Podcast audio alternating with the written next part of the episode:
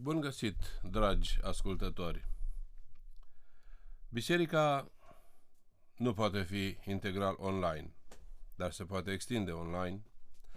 Așa că Evanghelia astăzi este un fel de extensie la ceea ce se petrece în Biserica Sfântul Nicolae Domnesc și aș spune că este un experiment și un instrument. Un experiment pentru mine, în primul rând, pentru că este prima dată când se face, iar în mare măsură poate și pentru dumneavoastră, un instrument pentru că cei care nu pot să ajungă fizic la biserică pot să înțeleagă, să cunoască, să interpreteze și să trăiască Evanghelia în condițiile mai mult sau mai puțin dificile pe care le trăim.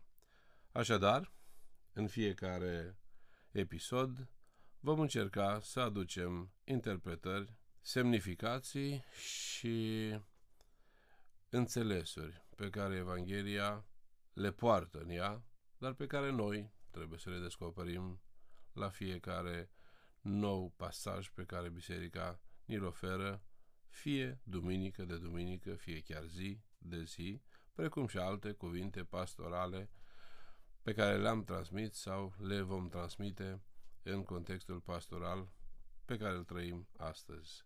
Vă mulțumim pentru înțelegere, ascultare, atenție și participare. În numele Tatălui și al Fiului și al Sfântului Duh. Cuvintele pe care mi le-ai dat, Părinte, le-am dat lor, ca ei să creadă că Tu m-ai trimis. Duminica a șaptea după Paști este duminica întotdeauna așezată între sărbătoarea Înălțării Domnului și sărbătoarea Cinzecimii.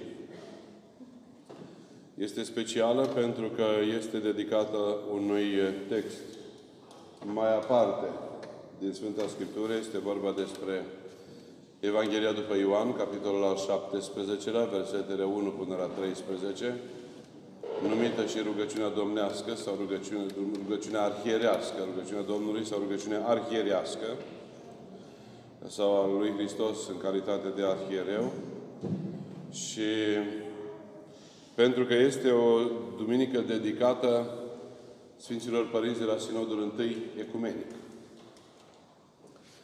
Cele mai multe persoane din biserică n-au fost niciodată în altar. Sau au trecut prin altar atunci când se sfințește o biserică dar n-au avut posibilitatea să se așeze, să stea și să facă o analiză sau o, măcar o retrospectivă a picturii care se petrece, se face în absida altarului. Ceea ce vedeți dumneavoastră pe deasupra catapetesmului este doar Maica Domnului, Oranta, deasupra în absidă, însă pe pereții Sfântului Altar, să știți că întotdeauna se pictează Sfinții Arhierei, adică cei care au săvârșit Sfânta Liturghie. Sfânta Liturghie este slujbă de slăvire și de mulțumire. Și între arhierei care sunt pictați acolo, se află patru Sfinți Arhierei, din șapte sau opt, care au participat la acest sinod ecumenic. Sinodul întâi ecumenic. Este vorba despre Sfântul Nicolae, ocrotitorul acestui lăcaș, Spiridon al Trimitundei și Atanasie cel Mare. Și în felul acesta ă, Sfânta Biserică marchează faptul că acești sfinți sunt extrem de importanți pentru viața de credință. Am spus lucrul acesta pentru că o să revin asupra acestor, a unora dintre acești sfinți. Nu întotdeauna ei sunt pictați eh, în aceeași, în aceeași formulă în toate bisericile, dar în mare majoritate sunt alături de Ioan Gură de Aur, Vasile cel Mare, Grigorie Bogoslovul sau Grigorie Teologul sau Cuvântătorul de Dumnezeu,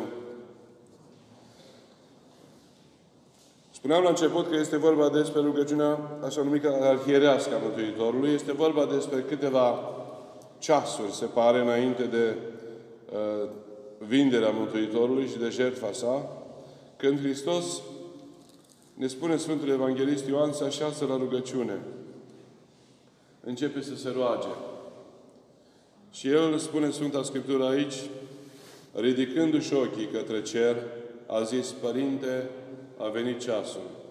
Preaslăvește pe Fiul Tău ca și Fiul Tău să te preaslăvească. Deci este vorba de faptul că Mântuitor așteaptă acum ca prin jertfa sa, prin cruce și apoi prin înviere să-L preaslăvească pe Dumnezeu Tatăl și El însuși să se preaslăvească. Adică să revină la starea de slavă din care coborâse pentru mântuirea neamului omenesc. Între această, această, această slăvire a lui Hristos, însă nu se face doar în relația lui cu Tatăl, ci și în relația cu Duhul Sfânt.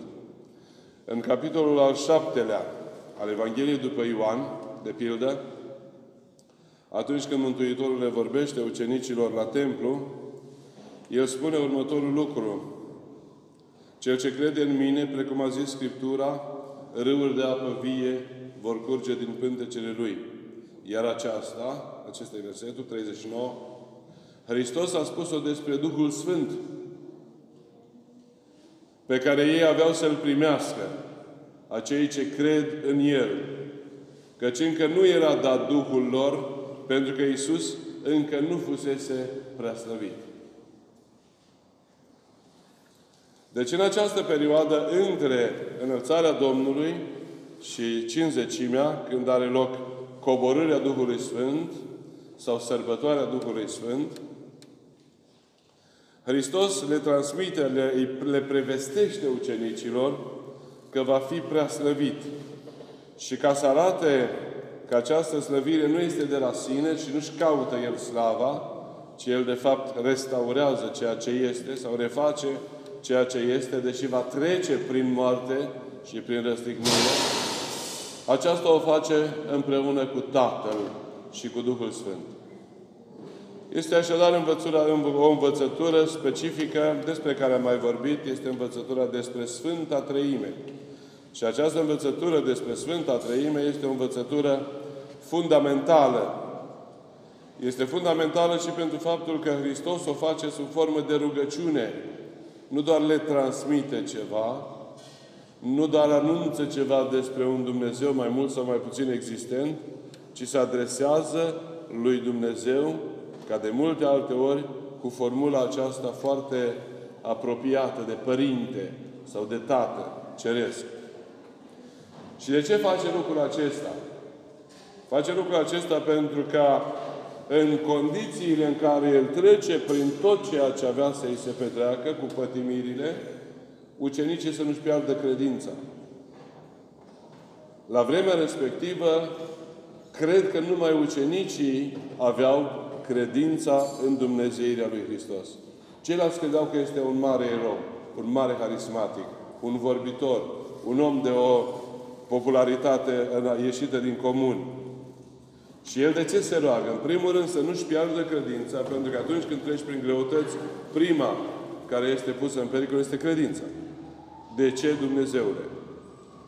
Și al doilea lucru, să întărească spunând că El îi preamărește pe cei care rămân cu El. A rămâne cu Hristos în momente de greutate înseamnă cu adevărat încercarea în credință și înseamnă într-adevăr că cineva se dăruiește sau se încredințează lui Hristos și nu rămâne doar cu propria sa, eh, la, propriile, la dispoziția propriilor sale decizii și puteri. Și ce face Hristos? Pentru că El însuși este pus în situația de a fi ucis. Oare ce am face noi înainte de a fi duși la ucidere? Ați citit atâtea cărți, sunt absolut convins. Și ați văzut că în orice ucidere premeditată, de exemplu, atunci când se fac, făceau execuțiile, celor care trebuiau să fie executați să se dea voie să se roage. Sau, în cele mai multe cazuri, era dus un preot, acolo sus, pe construcția de la eșafod. Îi se aducea un preot ca el să se mărturisească și eventual să-l împărtășească. Dacă este un lucru care, deși în orânduirea noastră umană părea firesc ca un tâlhar să fie executat, la, la, la, la uh, relația sau la, la gândul lui că va trece din această viață, îi se oferă măcar acest lucru. Adică posibilitatea de a-și exprima credința. Unii au folosit această posibilitate, alții n-au folosit-o. De aceea, iubiți credincioși, aș vrea să spun că rugăciunea este singurul instrument prin care ne adresăm corect lui Dumnezeu. Noi ne adresăm în felurite moduri. Inclusiv în formula n-am nevoie de tine. Și cu asta ne adresăm. Dar cel mai corect ne adresăm în rugăciune. Și rugăciunea, ca mod de adresare lui Dumnezeu, trebuie să înceapă cu slăvirea. De aceea avem această rugăciune a lui Hristos, care pare că este o rugăciune fără conținut, în sensul că zice, preaslăvește-mă pe mine, precum eu te-am preaslăvit pe tine, și ca ei să se preaslăvească într noi și pentru ei mă rog ca lumea să, să asculte și să creadă. Ca și cum Hristos își dorește un fel de demnitate pe care n-ar avea-o. Nu este asta. Este că Hristos, care i-a învățat odată pe ucenici să se roage, a zis, uitați cum să vă rugați. Tatăl nostru care ești în cer, nu avea nevoie de rugăciune, că era Dumnezeu. Dar le-a spus lor cum să se roage și aici arată cum să ne adresăm corect în rugăciune. Deci rugăciunea nu începe cu dăm Doamne. Începe cu slavă ție, Doamne. Foarte, foarte adesea, poate auziți rugăciunile de la Radio Trinitas, cel puțin, la începutul unei rugăciuni se spune Slavă ție, Doamne, sau Slavă Tatălui și Fiului și Sfântului Duh, dar, în general, se începe cu Slavă ție, Doamne, slavă ție, Împărate Ceresc, Mângâietorul Duhul, adevărul și așa mai departe, rugăciunile începătoare. Și tot ceea ce facem după ce am făcut o rugăciune, spunem că facem spre slava Tatălui și a Fiului și a Sfântului Duh. Deci este o recunoaștere a faptului că nu ne adresăm rugăciunea nimănui, așa cum spune un poet, că cei care se roagă se adresează nimănui. Nu, noi ne adresăm unui cine, unui părinte, unui, unei persoane, fie că este Tatăl, fie că este Fiul, fie că este Duhul Sfânt. Și dacă Hristos o face, înseamnă că de ce n-am trebui, n-ar trebui să o facem și noi?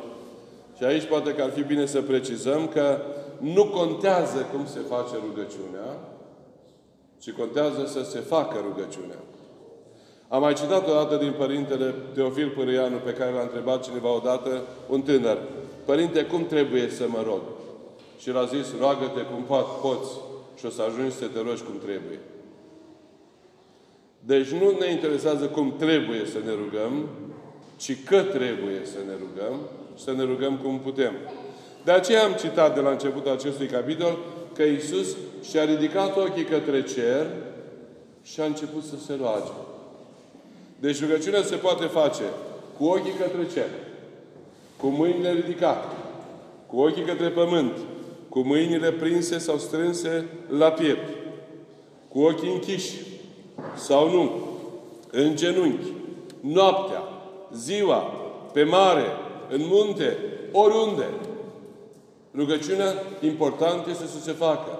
Să nu se simtă cineva vinovat că dacă se roagă stând așezat pe marginea patului, e un păcat, pentru că nu poate să stea în genunchi. Că n-ar fi primită rugăciunea.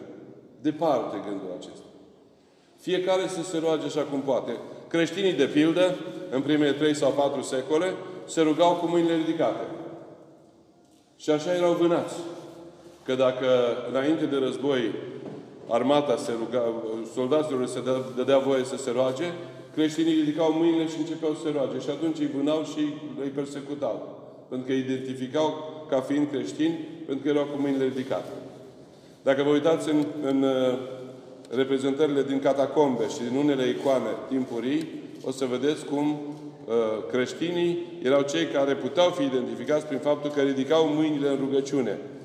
De aceea nouă ni s-a păstrat încă această practică. Ați văzut că preotul ridică mâinile atunci când invocă pe Duhul Sfânt, ridică ochii către cer și invocă pe Duhul Sfânt. Aceasta este obligatorie la preot. De ce? Pentru că preotul nu se roagă atunci pentru sine. El se roagă pentru credincioși și invocă pe Duhul Sfânt să prefacă pâinea și vinul care va fi dată credincioșilor. Și după aceea și preotul cade în genunchi.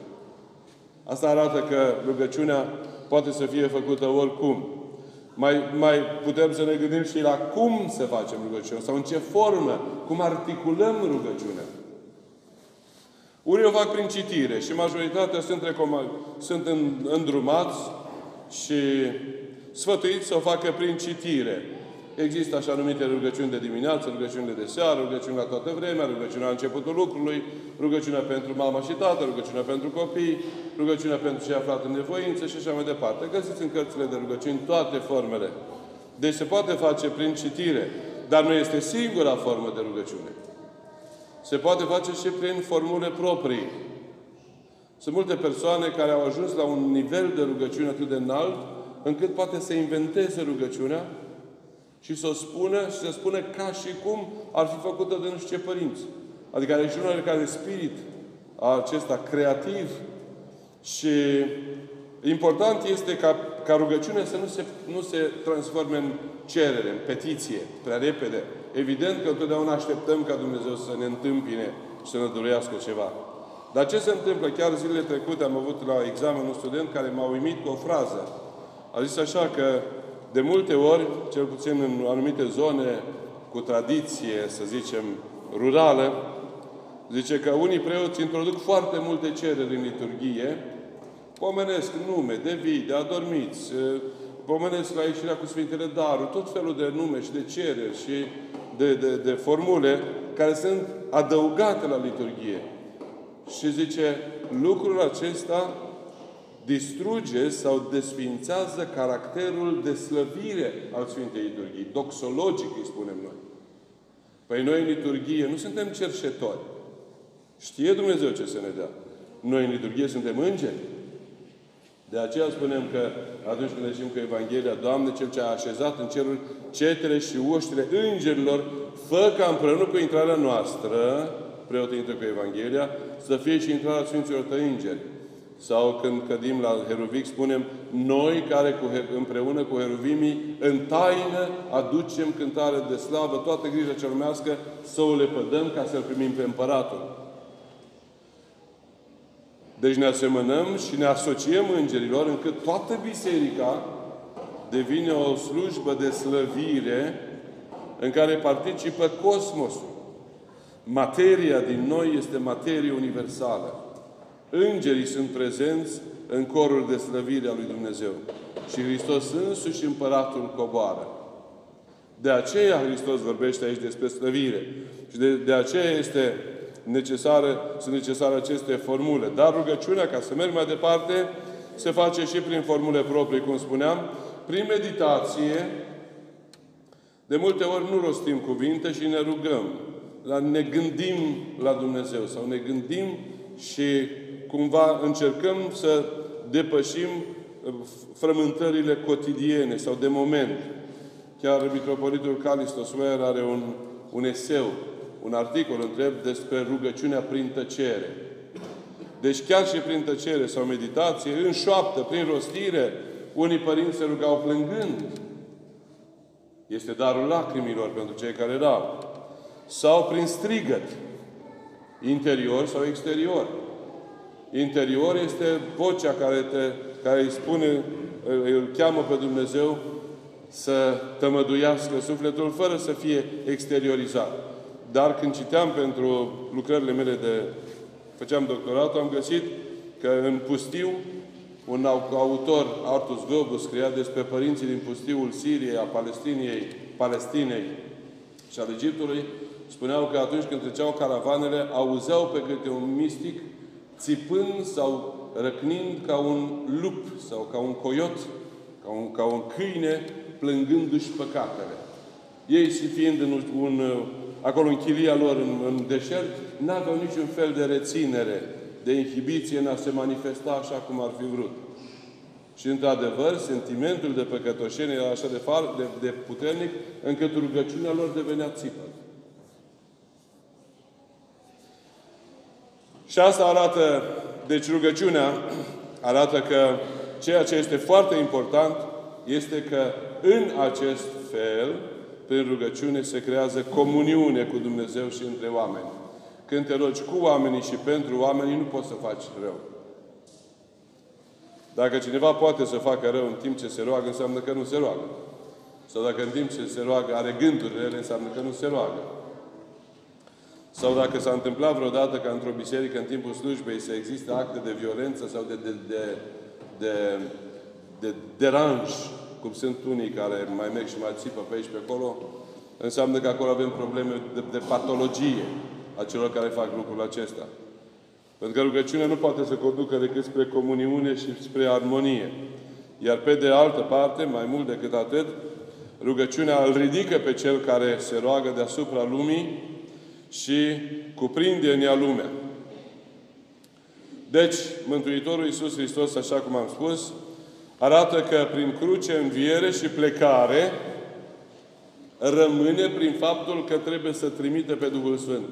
Deci, dacă pleacă, îl trimite pe Duhul Sfânt, iar Duhul Sfânt îl va slăvi. Și asta va conduce la unitate în credință. De aceea noi ne rugăm, formula pe care o știți, unitatea credinței și împărtășirea Sfântului Duh, cerând pe noi înșine și unii pe alții și toată viața noastră lui Hristos, Dumnezeu să o dăm. Aceasta este una dintre concluziile Sfintei Liturghii. Că nu ne rugăm degeaba doar pentru nevoile noastre meschine, ci ca să ne dea unitate în credință. Dar tocmai pentru că suntem umani și probabil că sunt și multe ambiții umane, creștinismul n-a, n-a experimentat unitatea credinței, din potrivă. Începând din 1054, când Biserica de Apus s-a rupt de Biserica Universală, atunci a început diviziunea. Iar din Biserica Catolică romano-catolică, s-a desprins după aceea Biserica Luterană în 1516, Biserica Reformată în 1526, Biserica Zwingliană în 1537 și de, de acolo încolo au început anabaptiștii, baptiștii, penticostalii, adventiștii, creștinii după Evanghelie, quakerii și mulți alții. De ce? Pentru că n-au stat sau n-au vrut să stea în unitatea în credință. Pentru că cineva a crezut că poate să aducă ceva nou. Și de asta această duminică este dedicată părinților Bisericii de la Sinodul I Ecumenic. Pentru că ei au făcut tot ce a fost posibil ca oamenii să aibă unitate în credință. Ce vreau să spun cu aceasta? Între rugăciunea aceasta, pe care ați auzit-o, că am citit-o în, uh, în Evanghelie, și ceea ce au făcut părinții la Sinod sunt 300 de ani 325 de ani. 300, că Mântuitorul avea 30 de ani când a rostit rugăciunea. Deci 300 de ani. Practic, ceea ce spune Hristos despre sine și despre Părintele Său. Adică, din rugăciune reiese că El este Tatăl, că El, este, El, El prea slăvește, că El primește pe Hristos la sine și o să revin asupra acestor chestiuni. Apoi arată că El este Cel care predă cuvântul lui Dumnezeu ucenicilor, se roagă pentru ei, se roagă ca să-i întărească pentru cei pe care mi-ai dat, pentru că sunt ai tăi, și face o întreagă teologie trăimică. Și cere lui Dumnezeu să-i păzească în numele Său. Vedeți? Întâi face o, cerere, o, o preaslăvire și apoi spune Păzește-i, Părinte Sfinte, în numele Tău în care mi-ai dat, ca să fie una, precum și noi suntem una. Acesta este modelul credinței creștine în unitate. Ori părinții ce au făcut? Apăruse în, la Sinodul I Ecumenic, apăruse în Alexandria un preot, Ariel chema, care a început să-l acuze pe patriarhul Alexandriei de erezie. În sensul că spunea că Fiul este Dumnezeu cu adevărat. Și acest uh, preot, Ariel, considera că Isus are un început, nu este Dumnezeu cu adevărat, este făcut de către Tatăl mai înainte de a face lumea și că a existat o vreme când Hristos n-a existat, pentru că are originea din Tatăl, și că atâta vreme cât are o mamă, trebuie să aibă și un început. Logic așa era. Dar asta nu era teologic. Și atunci Alexandru, episcopul Alexandriei, patriarhul Alexandriei, are o dispută cu acest Arie și pentru că a început dezbinarea, în sensul că Hristos nu, se, nu mai vedeau ca Cel ce este cu adevărat, Dumnezeu și om, a început dezbinarea. Și atunci Constantin cel Mare, care este pictat aici, ca să aducă unitatea și liniștea în Imperiu, a convocat Sinodul. Sinodul s-a strâns la Niceea, Iznic, astăzi în Turcia, unde s-au strâns 318 părinți ai bisericii. 318. Și acolo au discutat cine este Hristos. Mai este Hristos în care credem. Gândiți-vă că ei se refereau la lucrurile petrecute cu 300 de ani înainte. Mai este Hristos cel în care credem astăzi, același care, pe care îl regăsim în Evanghelia lui Ioan? Și au constatat că erau foarte multe erezii, foarte multe învățături greșite.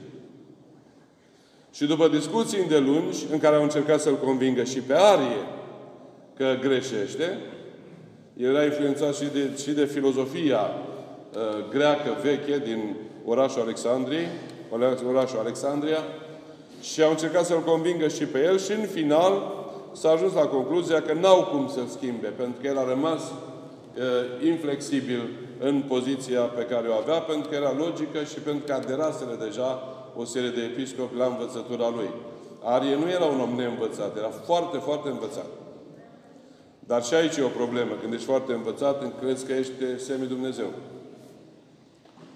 Și l-au uh, exclus din preoție, dar ceea ce este cel mai important este că părinții au constituit crezul. L-am rostit și îl știți pe din afară. Cred într-unul Dumnezeu, Tatăl Atotțiitorul, Făcătorul Cerului și al Pământului, și până la s-a, s-a înălțat la cer și șade de dreapta Tatălui și iarăși va să vină cu slavă să judece vii și morții, a cărui nu va avea sfârșit. Punct. Și mai era un verset care spunea, cred și în Duhul Sfânt. Și atât. Sunt primele opt articole din crez. Acestea au fost făcute la Sinodul întâi ecumenic. Celelalte cinci, că sunt 12 în total, au fost făcute la Sinodul al doilea ecumenic, sub conducerea uh, episcopului Grigorie de Nazians sau Grigorie Teologul. Deci nu, nu m-aș referi la Sfântul Spiritul al Trimitundei și Sfântul Nicolae, despre care știți mai multe, ci m-aș referi la alți doi părinți ai Bisericii, despre care probabil nu știți prea multe. Nu știu cine a auzit de Osius de Cordoba.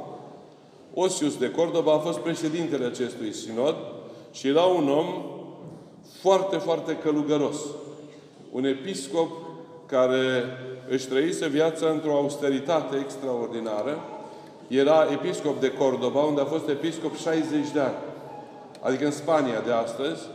Și este, cum am spune, reprezentantul Bisericii Apusene, care a fost prezent la Sinod și care a susținut învățătura de credință autentică și pentru că a susținut învățătura autentică, avea să sufere după aceea.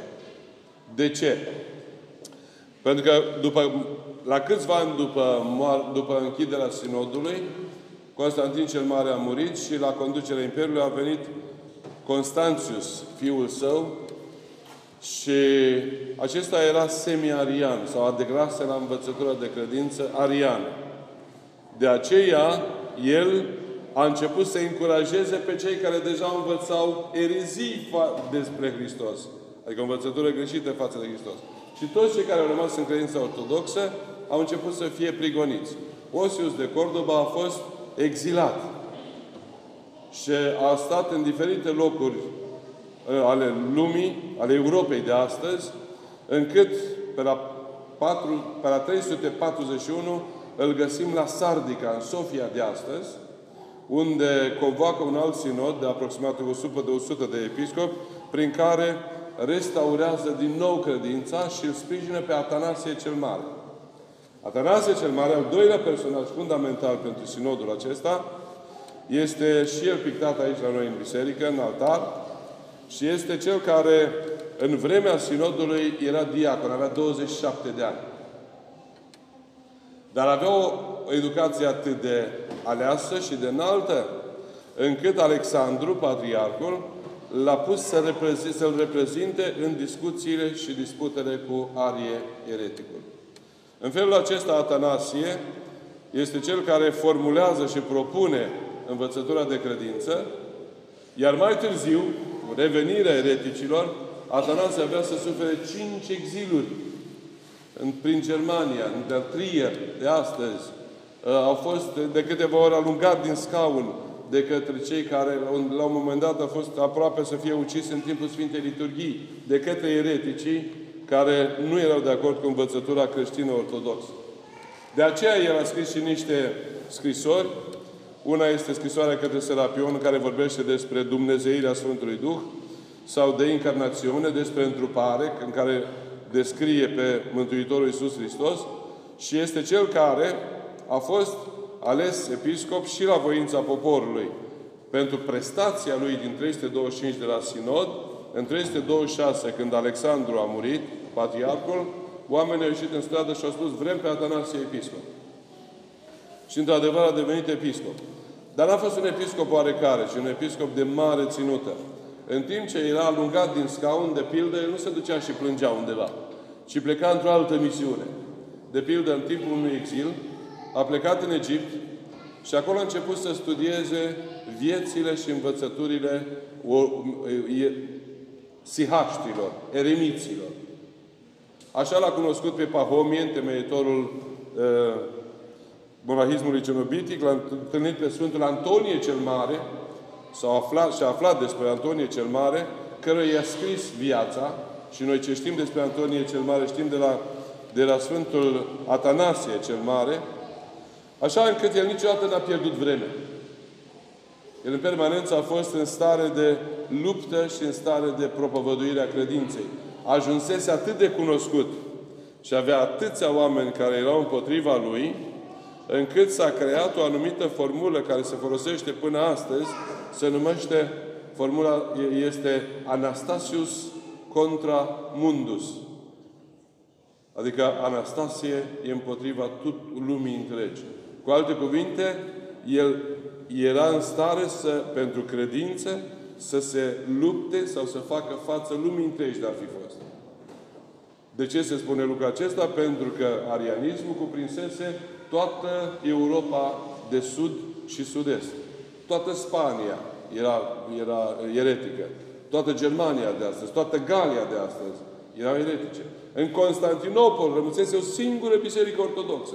Toate celelalte erau trecute la arianism, la, sec, la sect. De asta, probabil, părinții au spus că trebuie să fie o duminică dedicată credinței adevărate și acestor, acestor eroi ai credinței.